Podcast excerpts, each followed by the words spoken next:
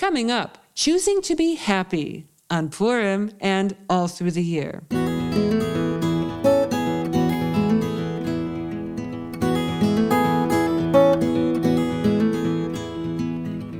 Welcome, everybody, to At Home in Jerusalem, the podcast on Aish.com. And I'm Heather Dean. And this week, I'm in the neighborhood of Nachlaot, Jerusalem, with my guest, Rabbi Yom Tov Glazer. And he's speaking with me about choosing to be happy on Purim and all year. Rabbi Yom Tov Glazer's areas of expertise include Kabbalah, spirituality, and psychotherapy. Additionally, Rabbi Glazer is an accomplished musician, mountain biker, and world class surfer.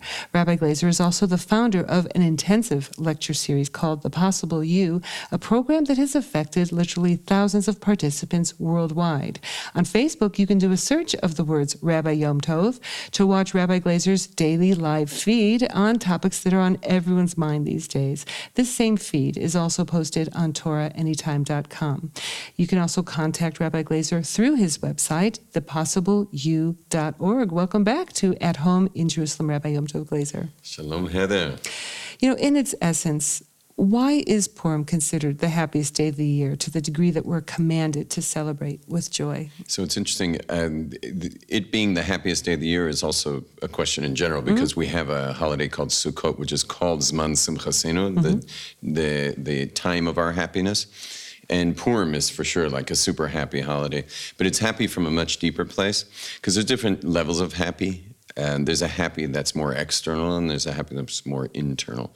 And uh, this is a this is a kind of a deeper happy. This is an internal happy, the Purim happy. Mm-hmm, mm-hmm. Um, it's it's knowing, and we learn it from the story itself of the Purim story. Is it's knowing that everything that is going on in our lives is coming from one source meaning uh, meaning the yo-yo of life. Mm-hmm, mm-hmm. You know, like there's a decree against the Jews in Shushan, the capital, and and then so the yo-yo's down right now. But then like Esther becomes the queen and the yo-yo's coming up and you know it's like that's the yo-yo but the the point of purim is the hidden god inside of all these seeming mm-hmm. coincidences mm-hmm, mm-hmm. that there's uh, there's actually god with his the string around his finger and when you play yo-yo the finger's quite steady the finger doesn't move much. It's the yo-yo doing all the moving. Mm-hmm. So, so the joy of Purim is the deeper joy, knowing that that uh, well, with the ups and downs of your life, they, they, it's all being orchestrated. It's all got one source that is God, who's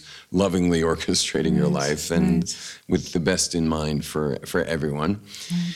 And that the story will always come to its, uh, you know, it's going to be ultimately happy in the end. You know, it's very interesting that you say that the best in mind for everyone because that's something that I remind myself and people I know who are attuned to this idea of, wow, this uh, was very inconvenient or this is uh, some sort of upheaval. And then to remind ourselves, but this is the best possible thing that could happen for me, even if I don't understand why. Sure. And sometimes we often forget, but sometimes we have circumstances where we see exactly why. Mm-hmm, mm-hmm. But then we forget on the times we mm-hmm, don't see mm-hmm. exactly why. So, now talking about happiness, so there are people who insist that a person cannot be expected to just be happy, right? As though we can just flick a light switch and one second later be happy. Or, or in your opinion, can this happen instantaneously? No, I don't. I don't believe so. And I, and um, and also that when they, you know, we all love the song "Mitzvah Gedola Liot Besimcha." It's a big mitzvah to be happy, which can make you pretty sad. Because mm-hmm, mm-hmm. if I have a big mitzvah to be happy mm-hmm, and I'm not mm-hmm. so happy, so mm-hmm. maybe I'm not doing the mitzvahs, so or that mitzvah. So the, the the one of the keys to happiness is to feel the emotions you're feeling at the time. Many people like to stuff down pain, painful feelings, and and that's a ticket to never feel happy. So one of the keys to happiness is to feel the pain when it's there and like really feel it fully, even mm-hmm, with mm-hmm. tears to sobbing. And you're much more likely to find yourself happy in life if mm-hmm. you if you're if you're someone who embraces all all emotion. Mm-hmm. And we have to embrace so much in life, much of which we don't want. So why not em- painful emotions? Mm-hmm, why is that mm-hmm. like the limit where we refuse to embrace. Right, exactly. Because so many times we're told in society, well, just smile and count your blessings and say affirmations and just be in that state of happiness. But you're saying, yeah, that's kind of a cover up. Mm-hmm. But if someone were to feel what they're covering up, meaning mm-hmm. the painful emotions, they would really feel fine. And the best example of that is toddlers. When they're unhappy, everyone knows right. they're going all out with the anguish that they're feeling mm-hmm. and the And the uh, but uh, check them out a couple minutes later. They're, they're, they went right back to being the happiest person in the house. So so they they teach us that lesson of embrace the feelings that are coming. Okay. I want to also address for all of our listeners who may be going through some sort of upheaval or some sort of challenge that's really, really not easy. If or also there are people that their life circumstances are just continually challenging. So how can we overcome all of that and choose to be happy? I mean, that definitely brings me back to looking at the finger of the, the person playing yo yo, i.e., God. And that's often uh, a great way to do it. Another way that helps us to choose to be happy is the, is the subject of reincarnation. To know that, you know, there's some things we go through that are as a result of our own kind of negative energy that we're attracting negativity into our lives. okay. But there are other things that, even with the most positive energy, you're still dealing with challenges. And there's some people have ongoing challenges and some that are clearly going to be lifelong. Yes. Um, the, the, so in those situations, we remind ourselves that this life is one of many, and there's all kinds of cosmic debt and things we'll never understand and we'll never mm-hmm. know. Mm-hmm. But w- but it is interesting to note that like how did I wind up or how did this person wind up with these specific challenges that are that seem you know they're really insurmountable many times. Mm-hmm. Like they're not going to be this isn't going to get easier. This is what's going on. Yes. you know and as a rabbi i get i have to counsel people all the time like Right. this. For example uh, you know a young 60 year old woman married to a man who's 62 who's now you know had three strokes in a row and you know is mm-hmm. can't speak can't open his eyes can't move really.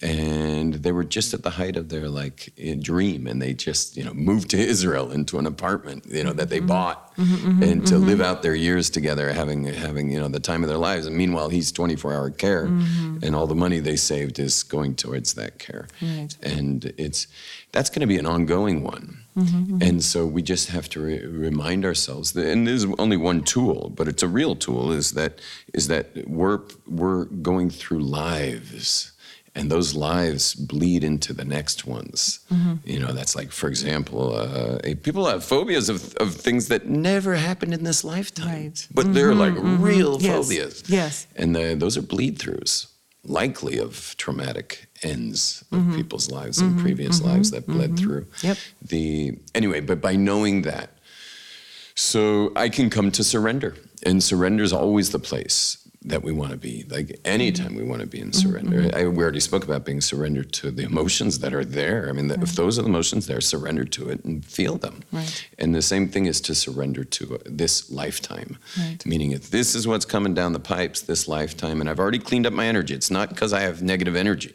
My energy's fine. And I'm still getting that stuff down the pipes because of the circumstances that may be not, not really surmountable. Mm-hmm. So, that is a situation of reincarnation, cosmic debt that I surrender to, and I allow it to be, to be there. Okay. And this is going to be tough. Right. Right. But but no one said it was going to be easy when we started this whole thing. So. Right. Um, so this is in the case of someone who's going through an upheaval or ongoing circumstance, but you're also talking about this, uh, in the case of this person you're counseling, that can be for any of us who are witnessing someone else's, what appears to be someone else's suffering. Yeah, so yeah, that yeah. person who's watching, who's the caregiver, they're also, Yeah, yeah, it's the same. It's the same thing. Um, it's just in in that case, you're more in a position of compassion, and uh, and sh- you know, really expressing that compassion, that empathy, that listening ear, ear.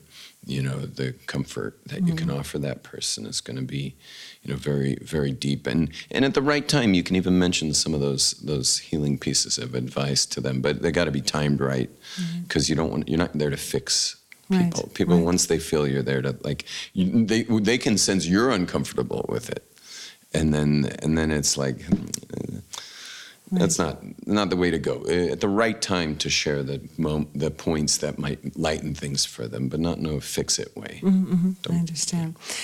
Um, you deal with a lot and you know a lot of people through your work as a teacher and as a counselor. But I also know that in your own personal life, you um, are athletic. You take you a, a lifelong history of taking very, very good care of yourself. So, from your perspective, how does taking on healthy habits correspond to our choosing to be happy? You know, getting enough sleep and exercise and all that, eating healthy meals and snacks. Very good. The, so the answer is what I call zero tolerance for well-being. Mm-hmm. Zero tolerance for well-being means that you just don't accept anything less than well-being. So well-being is going to be also physical and also emotional. Mm-hmm. So for example, if you really want to have fun with food that's not going to make you feel so good or be so healthy, so a cleansing shake the next morning might be the way to go. Mm-hmm. You know, mm-hmm. enjoy it and get a mm-hmm. cleansing shake the next day. Mm-hmm. So the same thing with emotion is you want to become see most people are tolerant of painful emotions as we spoke about and you want to be intolerant of them such that when you feel them you sense it immediately you might even, I'll sense my negative emotions already in my body. Mm-hmm, Meaning, if mm-hmm. it's in a negative emotion, like for example, a fear mm-hmm. of something, that'll, if it has to do with rejection, I'll feel it in my stomach. If it has mm-hmm. to do with, uh, let's say, failure, I'll feel it in my low back or something.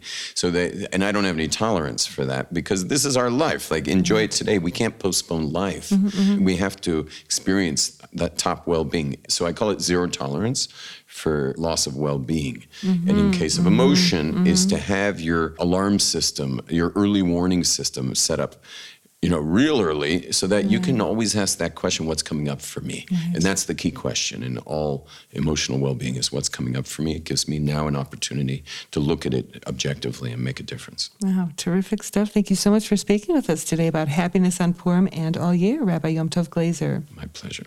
And you can check out Rabbi Glazer's recorded lectures on Aish.com's website, also YomTovMediaClub.com and the PossibleYou.org website, and you'll find a fantastic variety of articles, classes, and videos about Purim on Aish.com's special Purim section. So take a look, have a Purim Sameach, and thanks for listening.